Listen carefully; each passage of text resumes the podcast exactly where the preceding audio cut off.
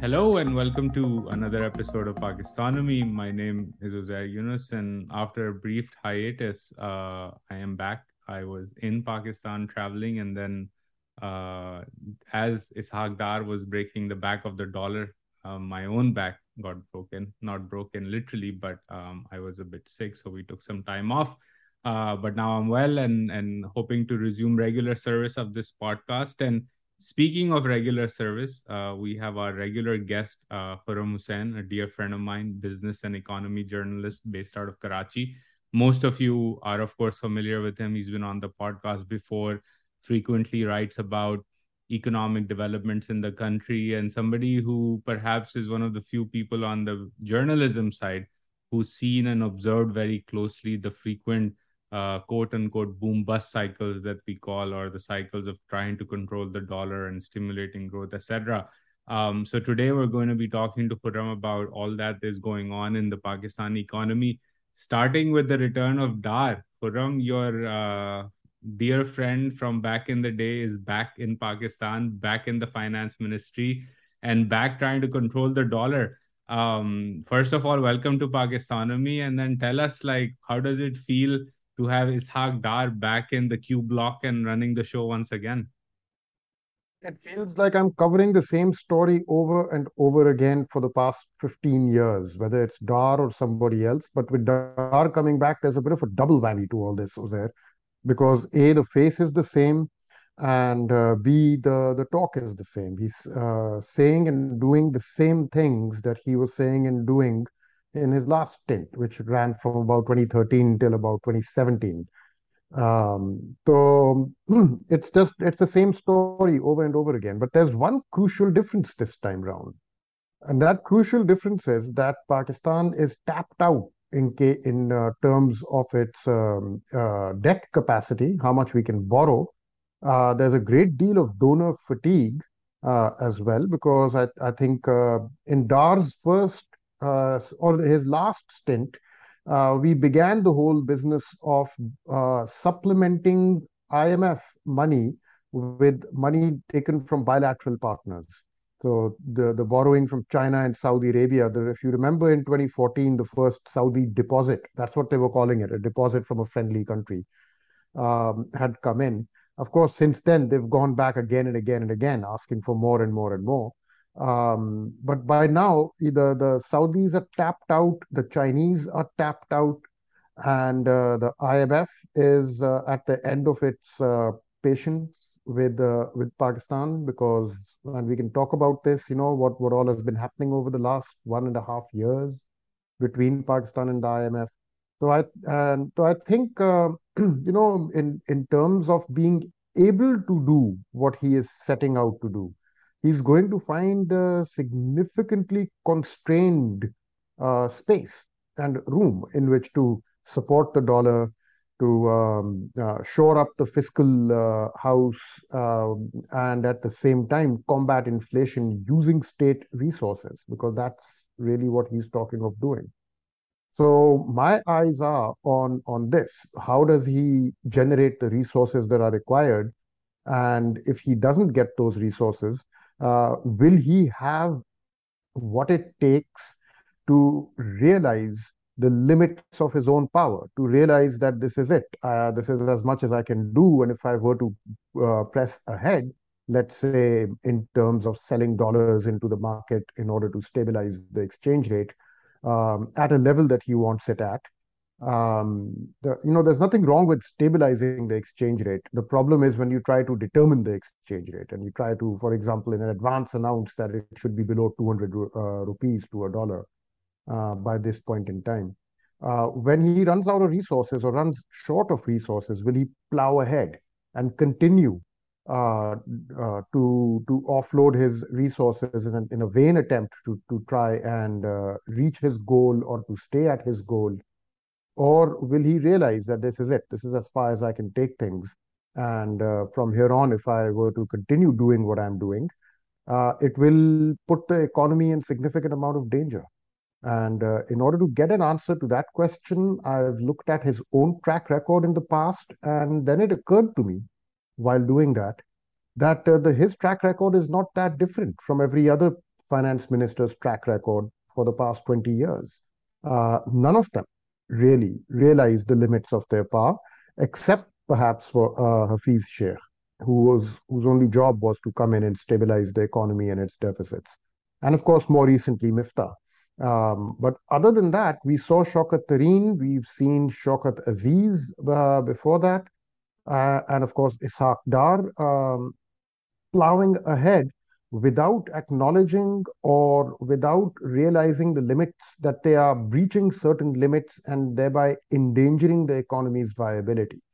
Um, and I'm just wondering whether Dar will repeat that story or not, because you know Pakistan is in no position to afford that kind of adventurism to me the, the the point that you made about being tapped out right is, is so important. But also i would add to this the fact that you know obviously the opec plus has announced uh, proposing a 2 million uh, barrel a day uh, you know cut uh, to production. So oil prices are back on the rebound. He of course cut 12 rupees uh, in the petroleum prices uh, over the last few days as well.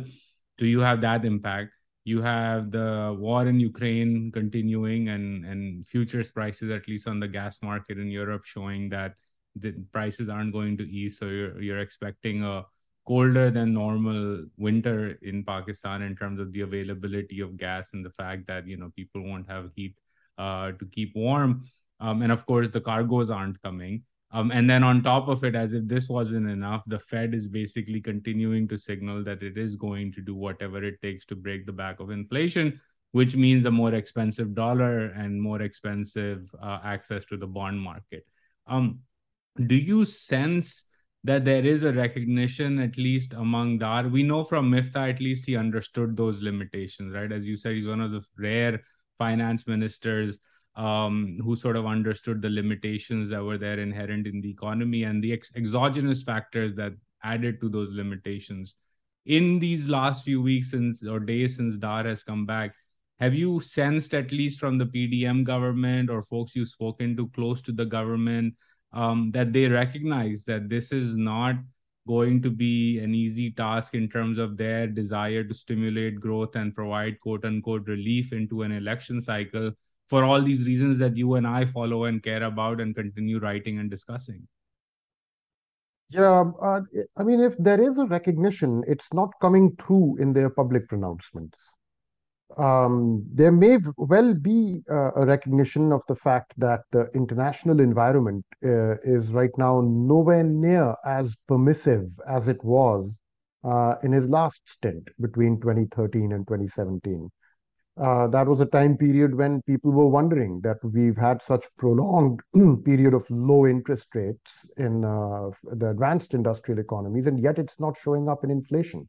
You remember those debates. Um, and uh, that, that, that basically allowed them to continue with very low interest rates indefinitely, or at least up until COVID. I mean, un until our time now. Um, but uh, they, they, you know, and, and then other things too. Oil prices were crashing um, in those same years, and uh, the debt capacity uh, that Pakistan had was uh, much larger than it is right now. Now, this time, I'm, I'm, I don't doubt that they realize it. I don't doubt that they have an idea that uh, things are not as rosy for them this time round as they were back then. Uh, but to what extent do they actually grasp the, the extent of the problem? Uh, that's the real key question here. The thing is, you know, it, it's there's severely limited room in which to to operate, and you can see this, for example, in the kind of uh, discounts uh, on which Pakistan's Sukuk bond scheduled for maturity this December is selling. You know, I mean, if in, if the holders of Pakistan's um, external debt are asking themselves whether the December bond is a safe bet or not, and December is only a few months away.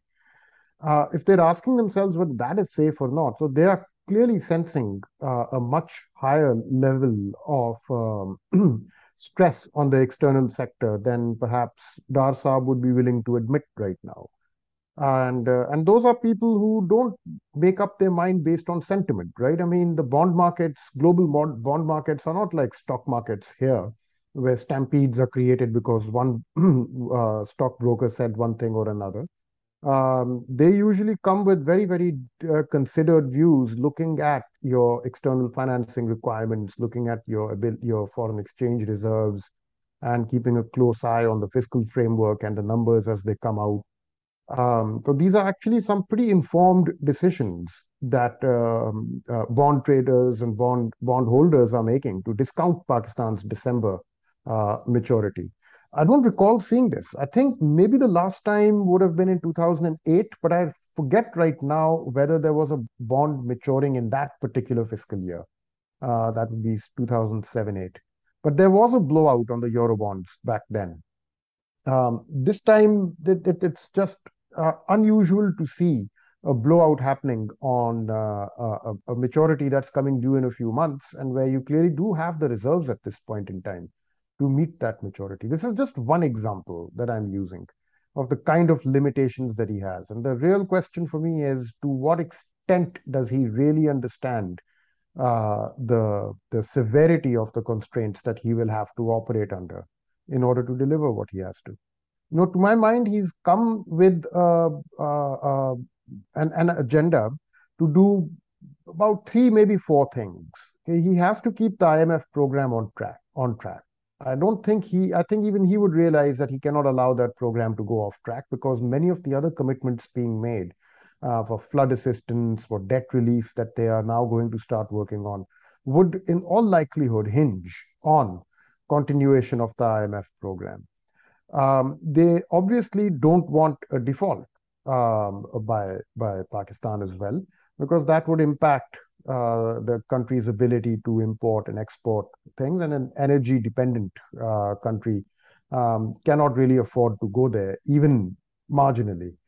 Um, and at the same time, I think his brief includes uh, minimizing or mitigating the impact of the or the burden of the adjustment measures on the electorate, on the voters, on the common citizenry of this country, to do more than what is possible to try and minimize the impact on the poor, on the middle classes, uh, because these are the people from whom they will be uh, asking for a vote within the next 12 months.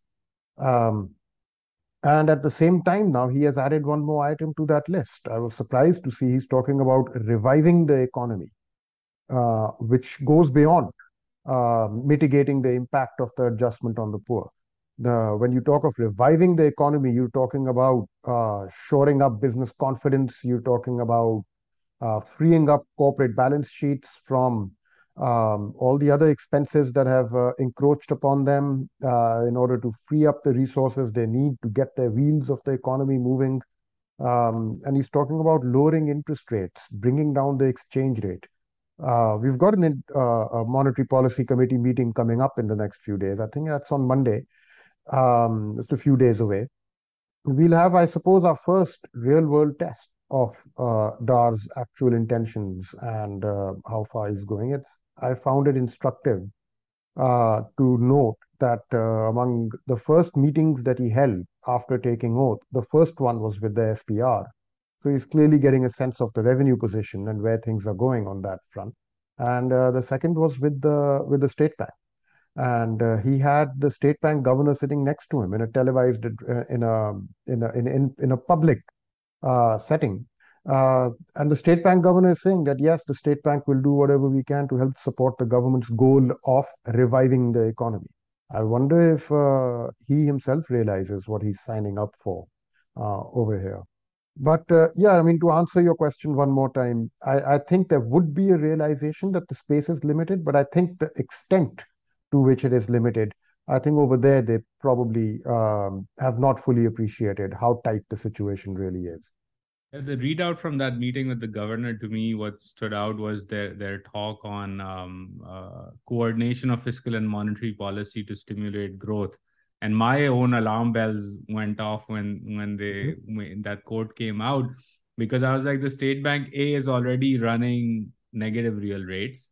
Um, it obviously still is behind the curve in terms of what's happening. They've been doing OMOs to provide liquidity into the market because everybody realizes this cannot go on forever. And on top of it, now you have a finance minister sitting with the governor, making these pronouncements. And then also openly, as you said, saying he not only wants to stimulate growth, he wants lower interest rates and a stronger currency all while being part of the IMF program in an external environment that, as we've talked about, is not conducive to stimulating growth because it creates all sorts of risks.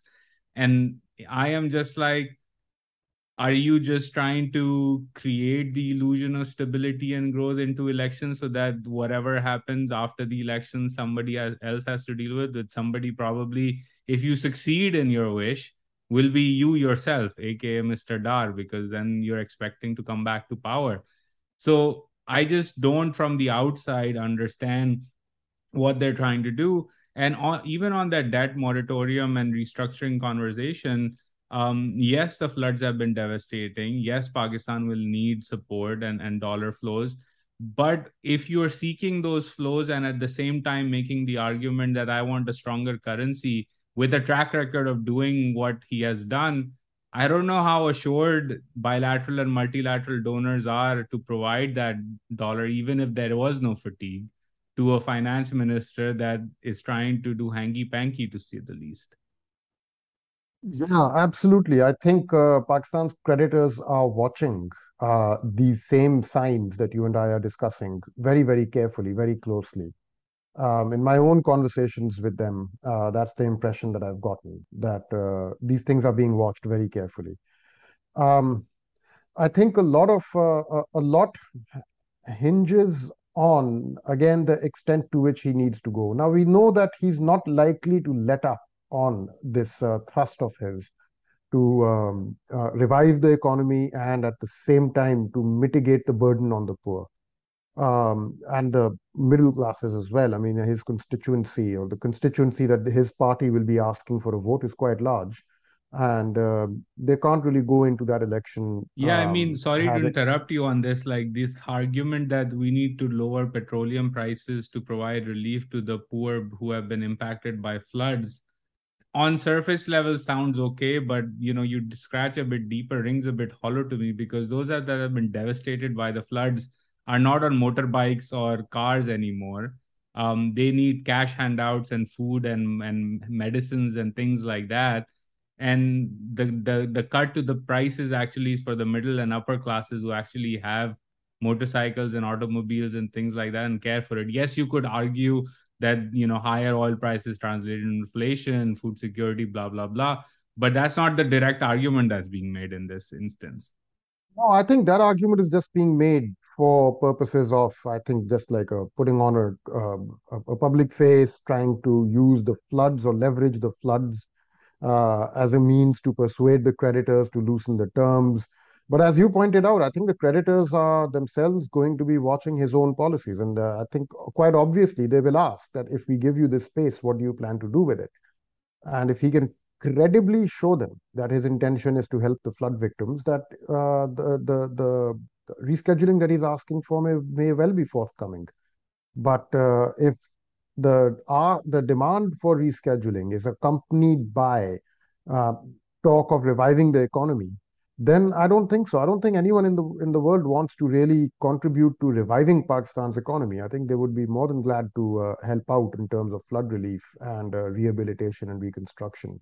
There's, I, I, think, any number of uh, creditors who would be glad to um, um, you know, assist in, in that process. We're seeing that already. The ADB has stepped forward. The World Bank has been reasonably fast in terms of reprogramming um, resources already committed for other projects towards flood relief instead. So some amount of uh, uh, funding has already begun to arrive.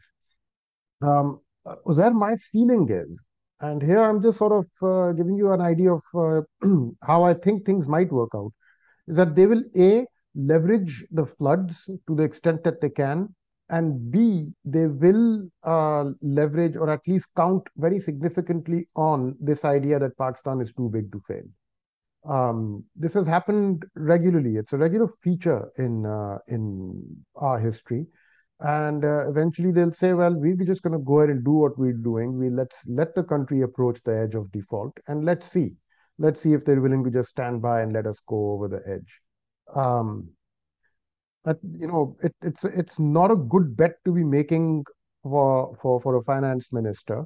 Uh, but um, I, you know, I'm I'm increasingly entertaining the idea that uh, he's willing to go there, uh, Dar, because the political compulsion behind him right now, you know, let's not underestimate it. Uh, you have uh, an, a government with a very embattled mandate, uh, a very short uh, uh, distance to go before they have to face the electorate. And um, any government under these circumstances would find it very, very difficult to undertake the kind of stabilization measures that are there in the in the IMF uh, program. So the, the compulsions are very, very strong. And I think they will reach for um, whatever they can in order to pursue them and uh, put off the adjustment for as long as they possibly can. Um, and in fact, their horizon would be until uh, until the next election, and then we'll come around to the stabilization part after that. Uh, I'm just hoping that the resources exist to uh, for them to do this without uh, really landing up in a catastrophic default of some sort. I don't know how you're viewing um, what's happened over the last couple of weeks, at least in Washington, where I am seated. Um, obviously, Tony Blinken made the comment that you know, in terms of debt restructuring, etc., Pakistan should look to China as well because yeah. China owns 30% of Pakistan's bilateral credit, both commercial and bilateral combined. I loved how that was just sort of thrown in there yeah. the China part. Right? He's talking about all the Pak, China, the, the diaspora, their relationship, and just sort of threw this in there and then continued talking about it. It was a very interesting how it was done. Clearly, that was a very, very intentional move. That was intentional, and I think they've also on the DC side done something super interesting as well. Which right after the trip, after Bilawal Bhutto was done with his meetings, the United States announced the debt relief of 132 million dollars worth of bilateral loans that were there right? So this was the initial announcement in person with Secretary Blinken, Bilawal. Uh, that was made was 10 million additional dollars that takes the total amount of flood relief to over 60 million or 65 million. And then 132 million in terms of payments that were coming due and they've been pushed out. Um, that was the announcement that was made. And so to me it's like almost the united states has said if you're going to make the argument of too big to fail and floods and etc then we actually have done our bid, which is roughly 150 plus million dollars cumulatively, close to 200 million by the end of the year is my guess that they'll go to directly as the United States. And then if you want more, well, go to Beijing and and have that conversation and see what you can get because then we'll think about other stuff, right? I don't know how you're seeing this, but I think they're also in the US at least seem to be preempting this too big to fail argument that we need relief, saying, okay, we're not actually the senior sort of majority stakeholders of your debt profile anymore. So we'll do a little bit here immediately, and then you got to go to Beijing and see what the Chinese offer you. Right, right. You know, and the thing that I noted in that entire in, in that episode was the sharp reaction that this drew from the Chinese side. Um, and uh, I think it was the next day or the day after, but within days, the Chinese side shot back themselves, saying that, well, if America wants to help Pakistan, they should do more to step up with the immediate relief. And they pointed to all the plane loads of aid they have sent and whatnot. For, of course, for the Pakistani government, the immediate relief and the aid, uh, plane loads of aid, the the 100 million 150 million dollars is fine but that's not really what they're there to talk about right they're talking about the multi-billion dollar debt relief that they are looking for now, here's the interesting thing that I'm finding, and this is another new ingredient that has happened. It's got me a bit worried. Um, about five, about maybe seven, up until 2014, when we got into this business of taking cash loans from bilateral partners and calling it a reserve extension facility, calling it a, a, a deposit from a friendly country, whatever name you want to give it, it's basically cash loan that you are taking from a bilateral uh, uh, partner uh, we got into this game back in 2014 or so. Uh, prior to that, whenever Pakistan needed uh, a, debt relief, for example, in 2001, they went to the Paris Club. There was one window, one place where you had to go, and you got, um, you know, provided that the call had come in, the fix had, the fix was in beforehand, uh, which in 2001 it was, uh, 2002 actually, uh, in the wake of 9/11. Um, that was one of the aid packages, that a part of the aid package that was extended to Pakistan. Which, by the way, to the younger listeners, when people say Musharraf ke din bade achhe the, this was the driver. The initial driver was this restructuring of the Paris Club that brought in the achhe din of the Musharraf era. Oh, that opened up massive amounts of space for Musharraf. Massive. Bigger than I think anything enjoyed by Ayub Khan or Ziaul Haq.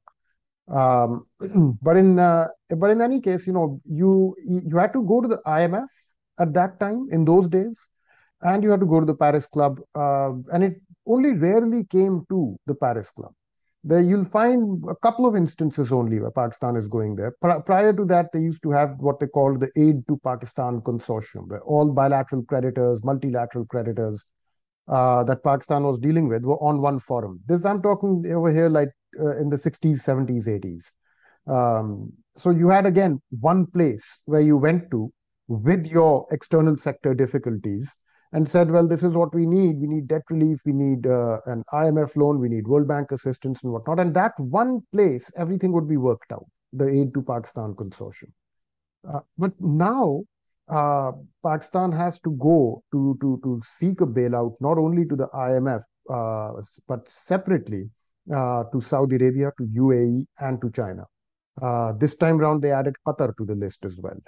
And uh, so now you, you, what's happened is that the number of creditors involved in, in, in, in the bailouts that Pakistan now requires has grown. The amounts have grown. Uh, in fact, if you think about it, from about 2000 till now, if you look at the various boom bust cycles, every boom bust cycle is getting shorter and shorter and shorter right? So we had about a uh, four maybe five years of a boom bust cycle in, in the musharraf years. Let's say if it ran roughly from 2003 till about 2008 2002 till 2007 you're talking five years at best uh, maybe four but thereabouts. Um, and plus its intensity. You hit a peak of 9% growth rate in 2004 uh, the next one ran from roughly about 2014 till 2017 by 2018, Pakistan was back knocking at the doorstep of the IMF. And the latest one under Imran Khan barely ran about 18 months from about June 2020 till about uh, uh, December 2021, when the emergency interest rate hikes, in my view, is the event that signals the end of that uh, boom cycle and the arrival of the bust um, instead. So each cycle gets shorter and shorter and shorter the size of the bailout required gets larger and larger and larger. And the number of creditors that you need to mobilize to put your bailout package together gets larger and larger and larger. In fact, now the IMF calls the Saudis to say, ke, bhai, aap paise de ke nahi, so that we can de sign on the de line." Exactly. So, you know, uh, now Pakistan is in a position where, in order to put together the latest of many such bailouts, they've got to first go to the Americans and ask them. The Americans say, well, talk to the Chinese first. The Chinese shoot, shoot back saying, well, the Americans should help out more with immediate aid first before uh, sending people to us for debt relief. No, Chinese aren't particularly keen on giving anyone debt relief because, heck, you know, we're only one country from our perspective, right? When you stand in Islamabad and look out, you see Beijing.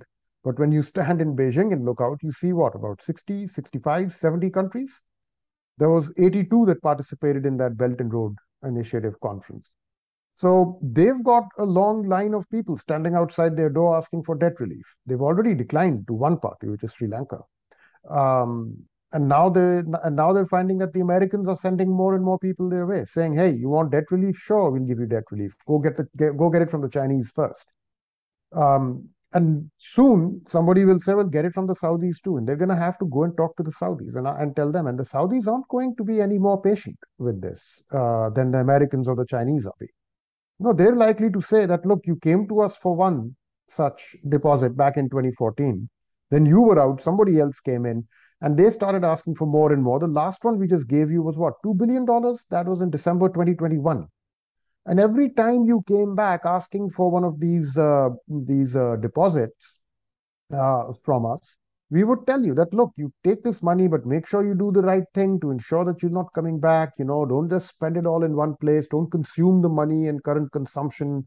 Um, take the following steps, and you would say yes, yes, yes, we'll do all that. But for now, can we please have the money? And as soon as the money was released, you never did any of the things that we asked you to do.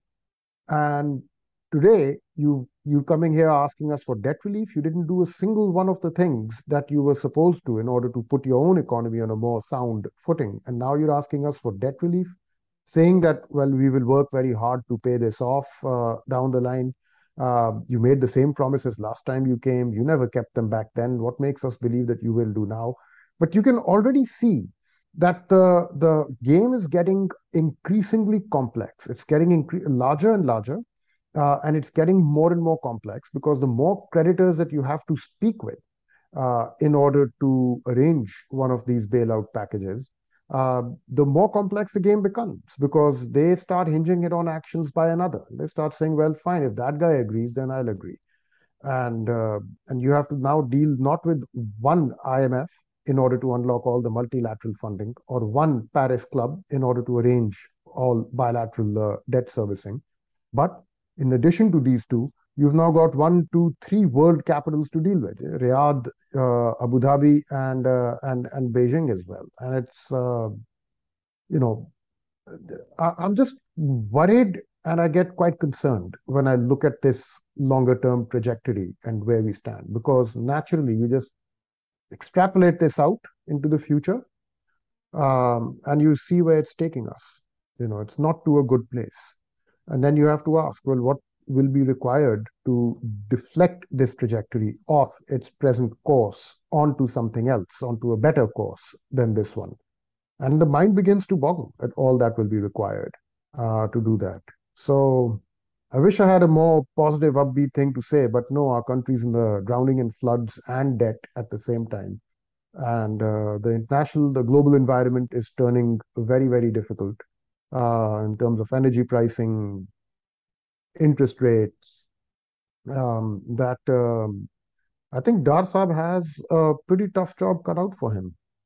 Yeah, no, we'll see how he does. And in fact, uh, I was going to ask you this question towards the tail end, but I think we spent enough time on on this topic to get to this question as well, which is I was in Pakistan, Karachi, in Islamabad, and met some folks obviously um, keep an eye on the numbers, but also across the political spectrum, right? Especially in the PTI and the PMLN. And my read of this was that while there may be some recognition, as you said, internally, maybe they don't say it publicly, privately, they will hint at it that yes, this is the problem. Well, when you ask them for the solution or the what you said, you know, what decisions have to be made to change that trajectory, right? That we're extrapolating and talking about I at least don't get a read on a plan. So on the PMLN side, we clearly know Dar is the answer now. This is their last gasp pre-election maneuver to stay relevant in power somehow and not face the wrath of the electorate. On the PTI side, I asked a senior PTI member the same question. They were very confident that two-third majority is ours for the taking. And I said, well, we can debate that, but let's not, for the sake of argument, let's say that you actually get two-third majority tomorrow you're in cabinet again. Well, what's your plan? And I kid you not, the response was that the initial few months that we need to spend is to control and manage the inflow and outflow of dollar. And overseas Pakistanis trust Imran Khan a lot. So when he's back as being prime minister, the inflow of dollars will start again because overseas Pakistanis will provide that money and we will stabilize yeah. the economy. That's the to me that was the plan that was communicated to me directly. And my alarm bells again went off saying there is no plan. And they said, you know, Shaukat Tarin Saab is leading, leading a committee, blah, blah, blah. We heard this back in the pre 2018 run up as well with Asad Umar doing the same thing. Have you gotten a sense across the political spectrum of there being any plan in terms of what to do? Or is this, this is it? This is it. This is it. I've gotten exactly the same signals you're talking about. Uh, the PTI people, when you ask them, fine, let's assume you get your two thirds majority. What do you plan to do with it? Um, you hear talk of RUDA, the the real estate uh, development scheme that they are launching, in, and Imran Khan himself keeps pointing to that as some kind of a motor force and motor engine of uh, of growth uh, in his second term, in his second time round. Uh, and yes, overseas Pakistanis. I mean, in a sense, back to the dam fund that uh, um, and and even over there they haven't really done the detailed working required to get a sense of how much uh, capacity there is uh, among overseas Pakistanis to give. um, or, or, or to send remittances. They're just going by a very back of the envelope calculation that there are this many overseas Pakistanis. If each one gives one thousand dollars, this is the amount we'll get. Let's assume we get thirty percent of what we are of uh, of this amount. Even then, it does so much. Is No, Twitter today's kind. Twitter math is how much gold do Pakistani women own and whether that is enough to pay out the debt owed by Pakistan. Yes, I saw that, and uh, that coming from the party's lead uh, economic spokesman, right? Uh, that shows you that this is the level of the thinking uh, in that camp. And in the PMLN camp, the level of the thinking doesn't really extend beyond surviving the next one year, uh, preventing the economy from really uh, going belly up, uh, while at the same time mitigating the impact on you. Put off all important decisions. And I think where structural reform is considered is concerned, fine, fair enough. We, you know, put it off. This is not the time to start, um, um, you know, reforming the regulators or something. Uh, This is an extended interim government that we are living through. Um, but uh, you know, even after, I mean, with them the task is a bit easier because we've got one, two, three stints of theirs in the past to look back on and say, well, you know, what kind of thinking have they have they revealed every time they've been in power? And mostly it's just project based. You know, we'll build this project, we'll build. Uh, yeah, in in the last government it was CPEC and the power plants, and the one before that it was um, the motorway. No, the first one it was the motorway um, so it, it doesn't really go much beyond that. Big high visibility projects that they then brand as or present as infrastructure investments designed to remove the bottlenecks within the economy and thereby help the economy grow. We find out Well, later the, it's nothing the orange line, as as much as I love public mass transit and the need for that in Pakistani cities, the fact that dollar denominated loans were taken for a metro line, not a bus line, a subway, not it's not a subway either, a Yeah, rail yeah, line, it's an a elevated urban train. elevated train line, where the money is subsidized, and of course mass transit is subsidized all over the world, but you're taking dollar denominated loans in a country that doesn't earn enough dollars to begin with, and somehow that's a measure of success. I, I have fundamental questions about whoever developed that strategy. Yeah, I think there. I think it's easy enough to see that there would have been far more lower cost uh, alternatives than the Orange Line um, uh, elevated train uh, at that time. But you know, it looks a lot better that uh, elevated train. It- these are sort of big vanity projects that uh, that that they enjoy pursuing. We haven't really seen a vision coming out of um, any of these parties uh, to try and let's say what what do you what are you going to do regarding the depletion of your gas reserves? This is a long-term structural uh, thing Pakistan is looking at for all time to come in, in our future. We are deep inside a situation now where um, our heavy reliance on natural gas, almost half of Pakistan's primary fuel needs are met with natural gas. Um, and those reservoirs are declining at a rapid pace. It will be only a few years' time be before uh, imported LNG uh, exceeds domestic gas in um, in in our, in our system. Uh, but the costs that are coming with with LNG are huge. You're already seeing the government sort of bargaining with the key stakeholders in the natural gas sector uh, such as the, the textile mill guys who run their captive power plants and then their, their boilers on it, who's saying that, well, if you don't subsidize this for us and sell it to us at uh, $9 uh, a unit, then uh, we're not going to be viable anymore and our exports will come to a standstill. Uh, fair enough, they may well be right. Um, and, uh, you know, we can take our positions on this debate. My concern is more uh, where are you going five years down the down the line on this? Uh, because you can maybe eke out another year on subsidized LNG for for to to shore up your exports. Maybe, lady, uh, you know, if if luck uh, smiles upon you, you leak out a second year, maybe even a third. But countries should not be living year to year like this. You know, there needs to be some kind of uh, uh, thinking about what to do uh, about this, the fact that our indigenous gas reserves are declining. What is our, how are we planning to keep energy costs in check um, as this process continues? I would even I would even make this a broader point on energy, right, Khurram, that And again, I, I moved to the United States in 2007 and I lived through that whole debate that happened here about energy security.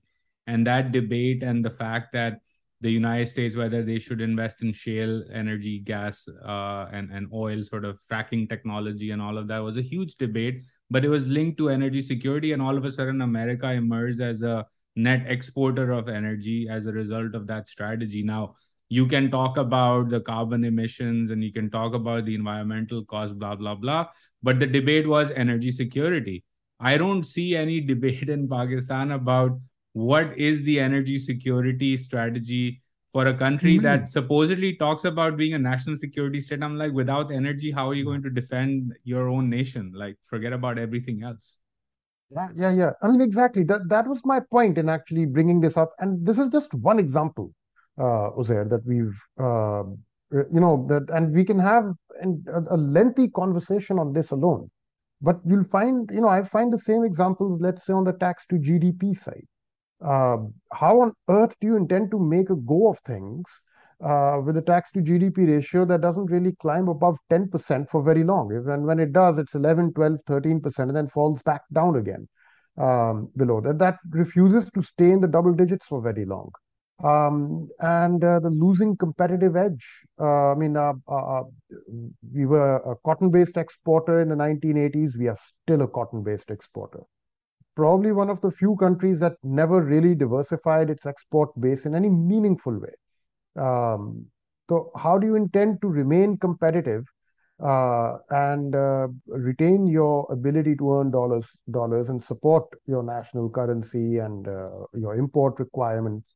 um, as you keep losing competitive edge uh, in in global markets. Um, we could go on and on. I think you and I and our, our, our viewers will be quite familiar with this list. There's nothing. I don't really see anywhere in any of the parties um, and uh, any real thinking taking place on this. And you can push people to to come up with ideas, and they literally just sort of invent them then and there and say, "Well, we could do this, we could do that." But these are back of the envelope ideas, little notions. Um, some of them rather silly. I think looking to the uh, the dam fund was a pretty silly idea at the time, and I was surprised at the level of emotion that it evoked uh, among people who were believers in it. Um, but you know, I, have got a feeling that as time goes on and these deficiencies begin to bite, um, the the the temptation to turn to gimmicks of that sort will increase with it, and uh, you know, people thinking that they have some kind of a shortcut um, to to get out of this situation. In um, in, in these crises, yeah, and in these yeah. crises, of course, uh, vested interests, if you want to call them that, or whatever else, rent seekers or whatever find ways to make money, right? So we had the longest ever real estate amnesty scheme with the argument that yes. it'll create jobs and generate growth and 40 allied industries, blah, blah, blah. Um, recently, we're seeing obviously another sort of not a, a one could call it a scandal. Correct me if I'm wrong on this, but you know, this whole banks making money off of FX spreads and the state bank supposed to investigate and parliament looking into this, etc.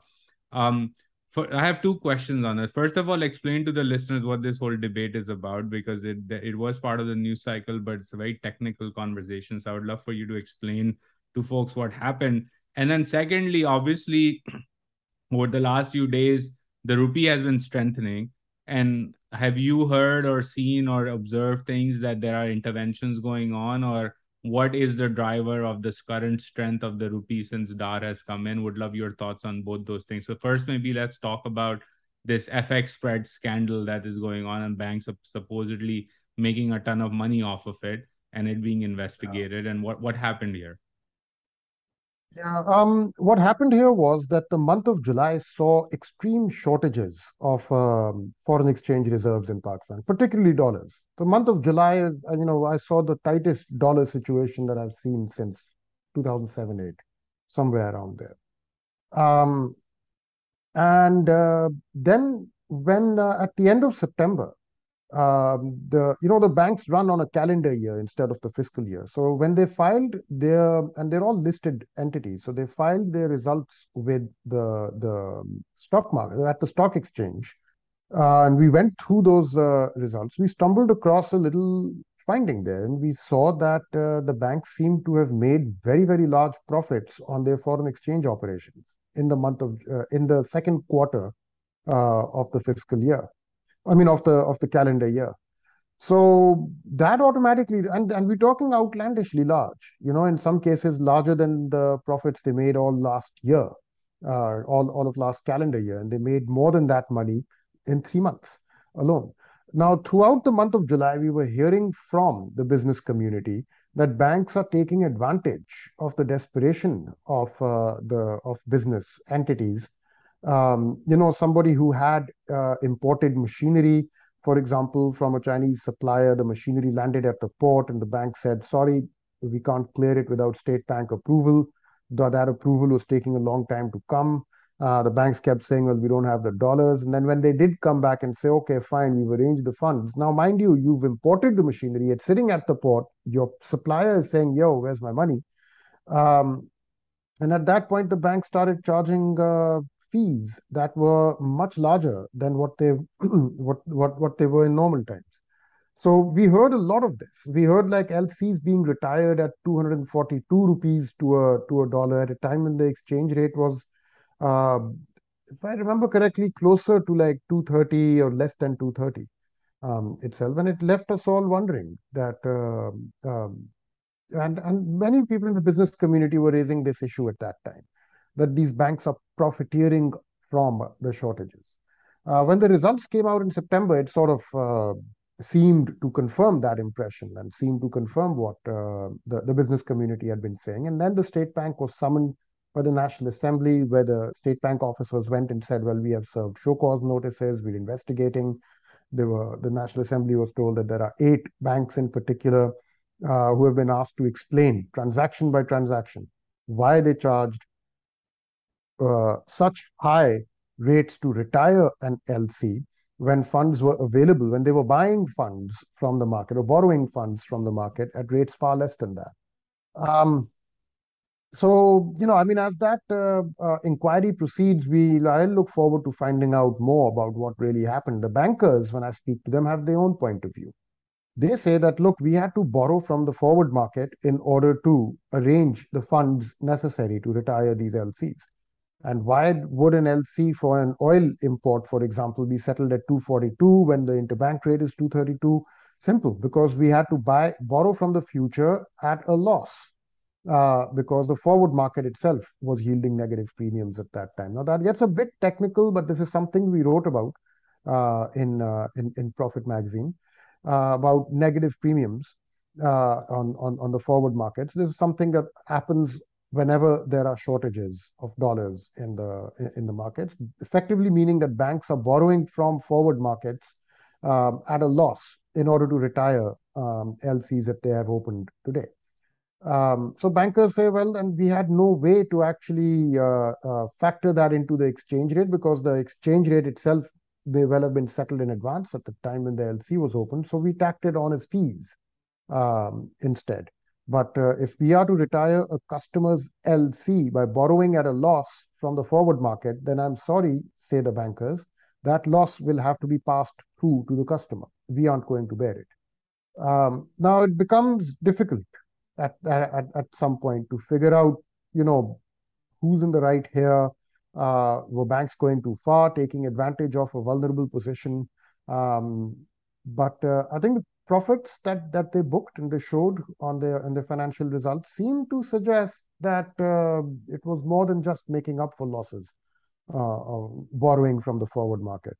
But anyways you know i think uh, as the state bank has the capacity to do these kind of inquiries um, and uh, you know i look forward to finding out more i think as this uh, proceeds uh, about what's going on. But clearly i think the bank signs some amount of trouble having to explain uh, their position. It seems as if, yes, there was some amount of profiteering going on during the month of July, um, taking advantage of the dollar shortages to perhaps make a bit of a killing at the expense of their customers. Yeah, I think I remember hearing similar things that you explained, and and on either side, you know, on the business side, the the the, the, the banks were gouging them. That was the allegation, and the banks were like, "We're going to the forward market." But again, if you are saying that three months of profits are more than the last year combined put together. Yeah, exactly. That obviously, the, a mean, question to be asked here. That it turned out to be a pretty lucrative enterprise for them. But maybe they'll have another explanation. We'll see. They'll be given an opportunity to furnish their explanation. But right now, it's not looking good for them. Mm. I mean, outlandishly large. We're not just saying slightly larger. Um, you know, we're looking at it much, much, much larger than the profits they made in the full calendar year of 2021 were booked in uh, the second quarter of calendar year 2022 alone. So I think there's some amount of explaining explaining that needs to be done there. And so on the on the same note, on the FX side, we've seen the strength in the rupee recently. Obviously, the dollar remains strong globally, and and you know, even the UK is finding out that it's not that easy to run a larger than expected fiscal deficit and, and get away with it, so to speak. And they, they felt it. The, you know, Liz Truss's government is under the pump because of that. Um, what's driving the current strength the, of the rupee in Pakistan at this point? Obviously there is the Dar effect, and we've talked about this. But I at least have not come across any credible stories or anything about interventions, etc. Although the state bank's reserves continue to slide. And last I checked, I think the 1.2 billion that came from the IMF is pretty much gone um, or about to be gone. So, from your point of view, like what are you hearing? What's driving the strength of the rupee? Is it just market based dynamics or something else is going on here? No, the, I'm hearing two things uh, are driving this uh, strength of the rupee. It's hard to attach weightage and say which one is driving it how much. Uh, but one, there is clearly uh, interventions, and they've been continuing throughout August. And uh, one place where you can look to uh, to get a glimpse is the forward cover position that the state bank releases in their in their balance sheet. Now, sadly, they don't release this as per a predetermined calendar, so they release this data whenever they feel like it. So we get large gaps between one release and uh, and another. But the latest release that has come out, uh, when if you look at the forward cover position, what you'll notice is that it tends to go negative uh, when Pakistan is not on an IMF program, and it becomes positive every time Pakistan is on an IMF program. And I've actually done this exercise. You can you uh, you know the uh, you, you can repeat it um, for the past let's say two years just look at the months when Pakistan was not in an IMF program and suddenly the forward cover position goes negative.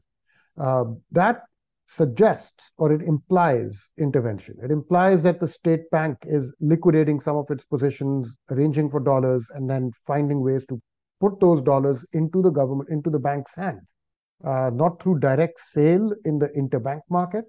That's far too crude a mechanism uh, in our in our time, but using the using forward swaps uh, as a means to put more dollars into their hands. So in the, the, the latest data that came out about a few days back showed that through August, this entire position was negative, uh, had gone negative. And it tends to do that. And it, that suggests um, um, intervention. I'm saying suggests because there can be other ways, other reasons why it's going negative, but it's again highly suspicious that it goes negative only when you're not, uh, when the fund program is non-operative. But whenever it is operative, the position suddenly spikes back up into positive territory. Um, the other thing, so there is some intervention going on um, quite clearly. Anecdotally, I have heard as well from uh, people I speak to familiar with treasury operations, involved in treasury operations, and we even know the mechanisms. Few favored banks um, manage to get some dollars from the state bank, and uh, they are the ones who then offload into the into the interbank market and it usually happens when the rupee begins to hit certain triggers um, this is a more subtle way of intervening in the market then. Uh, and it doesn't leave a, a, a trace. It uh, leaves off some suggestions that that this sort of thing is going on um, without leaving a trace behind in terms of you know the way uh, active selling of dollars in the interbank market would.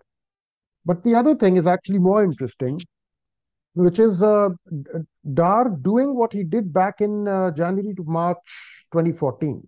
He's shouting down the dollar. And uh, what that basically means is, if you remember in December 2013, he started coming on TV saying he wants to see the rupee back at 98. Said, I don't like the rupee where it's currently sitting. Um, bring it down to 98 for me and throughout Jan and Feb, uh, he kept saying that uh, this this needs to come down. This must, and and he would uh, he, he gave lectures before the uh, exporter uh, bodies, asking them, you know, why aren't you guys uh, bringing your dollars back? Uh, why are you keeping your net open positions open for so long? Um, and uh, eventually, in March 2014, there was a, a dive in uh, the value of the dollar. So the rupee appreciated very rapidly with the arrival of the Saudi deposit. That was announced very suddenly. But in those days, you know, they hadn't sold a single one of those dollars into the market. The, the dollar fell against the rupee simply on word that it seems like Dar Saab has the resources with which to deliver on his threat. And uh, I think uh, something similar is happening now. The, the, the rupee began to fall, or rise against the dollar, uh, right as word uh, was confirmed that Dar Saab is returning. And when Dar returned on Monday, that was, uh, you know, a, a, very, we saw a very sharp drop. I forget the exact amount, but it was a very sharp drop in the value of the, uh, of the dollar and the both open and curb market. And much of this was exporters placing their bet that the dollar has now, uh, um, that the exchange rate has bottomed out and, uh, or the dollar has peaked um, and it's time to bring this money back because from here onwards, the rupee is only going to appreciate further and further. And if you bring your dollars later, uh, you will get, it will fetch fewer rupees than it would right now. So, you know, exporters keep their uh, dollars abroad. They have the uh, right to keep them. I think it's 60 days. Um, keeps changing. It used to be 180 days. They've changed it to 90, but it's something like that. Um, now, they choose the best time to bring it back and they wait to make the call on the exchange rate. When they feel that it is bottomed out and they will get the maximum rupee for their dollar that's when they usually close their positions. Uh, the fact that they all began closing the, these positions on the day Dar landed um, that helped drive the exchange rate quite a bit. Um, as per my conversations with treasury people between 50 to 100 million dollars were brought back in by exporters closing their open positions on that Monday when uh, the, when Dar landed back in Pakistan, and then went to take oath and all that. Between then and now, it's just been you know continuous. Uh, they're they're they're, uh, they're, they're closing their position. They're bringing it back, saying that okay, it's peaked. Time to bring it back. Otherwise, you you you'll book losses. So it's a combination of these two things right now. It's certainly not market dynamics. The supply of dollars has not increased in the in the market because, as you also just pointed out, the foreign exchange reserves are clearly showing a decline. Um, and at the same time, uh, the demand for dollars from the import side has fallen to some extent, but nowhere near to the extent that it needs to in order to offset the supply and demand or the, the underlying market fundamentals. So yeah, we have a combination of sentiment and intervention, in my view, uh, primarily driving the the exchange rate these days. And I think it will be interesting to see in the next cycle now what exporters do when Mr. Dar tries to shout them down. When they also notice that oil is back above 90, yeah. if it stays above 90, the import bill is rising, etc., etc. So will be interesting to see. I think uh, maybe uh, this might be the last uh, gasp of Daronomics as we know and call it in Pakistan. But um, I think we touched upon this earlier on in our discussion as well. That um, and I agree with you that there does not seem to be any holistic plan.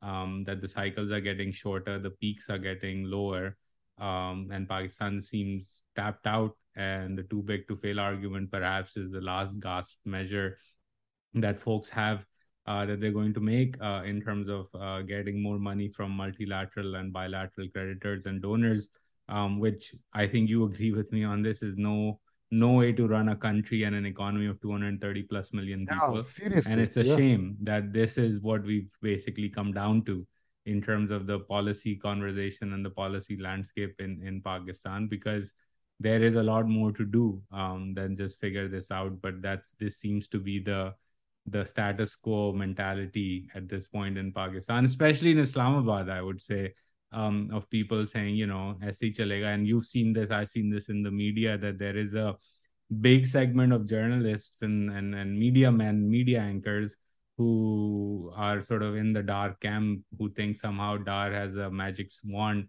that he can figure these things out and it's not going to end nicely for the country and one just hopes that people realize that sooner rather than later but doesn't seem like that's happening anytime soon. I agree. But uh, at, but in defense of my brethren in the media profession i'll just go back to an earlier thing that i said. Um, let's also not underestimate the power of the political compulsions that li- that would lie behind the finance minister to do what he's doing at a time like this. Um, it would be an extraordinarily brave person to stand up to those compulsions. And I think that's one of the reasons why Miftah Ismail drew some applause from a very small but uh, you know an important uh, uh, quarter uh, which which is basically uh, economists and people such as yourself uh, as well who follow Pakistan's economy carefully. Because you, I think a lot of people understood that he's had to really take a very, very difficult political stand in order to, you know, that he's had to navigate the trade-offs between growth and stabilization, uh, which are very, very strong, very powerful. And uh, the fact that he managed to do it even for a few months um, you know that, that that's not bad. Um, but obviously we needed to and we pakistan needed to balance these trade-offs for a lot longer than a few months.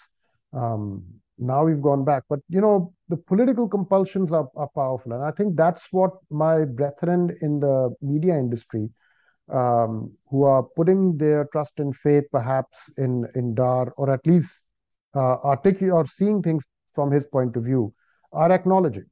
They say, you know, if you speak privately to these people, they'll say, look, you're absolutely right in what you are saying. But being an elected politician, being not even unelect, but being any kind of a leader in uh, in this country, it is very, very, very difficult to go to an inflation-saddled population and tell them, look, we got to raise another five rupees on petrol and diesel uh, because you know, there's an IMF program, there are fiscal targets. It's incredibly difficult to do. No one has been figured out, no one has been able to figure out how to do this right, how to do this in a way where you get the job done and you help people understand why you had to get the job done. Because you're saving the country from default by effectively pushing tens of millions of uh, its uh, poor and lower middle class people into default. Yeah, and I, right. I agree, and I, I think that that's that political compulsion is something we do and should continue talking about but i would also push back as the last point on this uh, before we conclude as well Khurram, and maybe you disagree on this but we hear the same argument in terms of political compulsions when we say the state gives the taxpayer gives 17 and a half billion a year to elite segment society. This is the undp yes. saying this. You say no, well political compulsions we can't do that. You say yes. tax real estate political compulsion can't do that. Tax retail political compulsion. So if everything is a political compulsion and the leader is not brave enough to shake up the status quo in a country where clearly the economy is not working. I mean then perhaps they should not be in the business of leading uh, because clearly they're failing at it. No agreed 100% yeah. So on agreed that note 100% that. on that note and on that bombshell, thank you so much again for taking out the time. Uh, we'll have you on again soon, and, and as elections near, I think. Let's keep an eye out on how this restructuring uh, and relief conversation goes. I don't think it will go in the way that people expect it to go, but for the sake of Pakistan and its millions of citizens, I hope that there's some light at the end of the tunnel. And as our friend Shuja Nawaz says, hope that that light is not another train coming down your way. Uh, so let's hope so. Let's hope for that and hope for the best. And thank you again so much for taking out the time. Thanks for having me. All the best.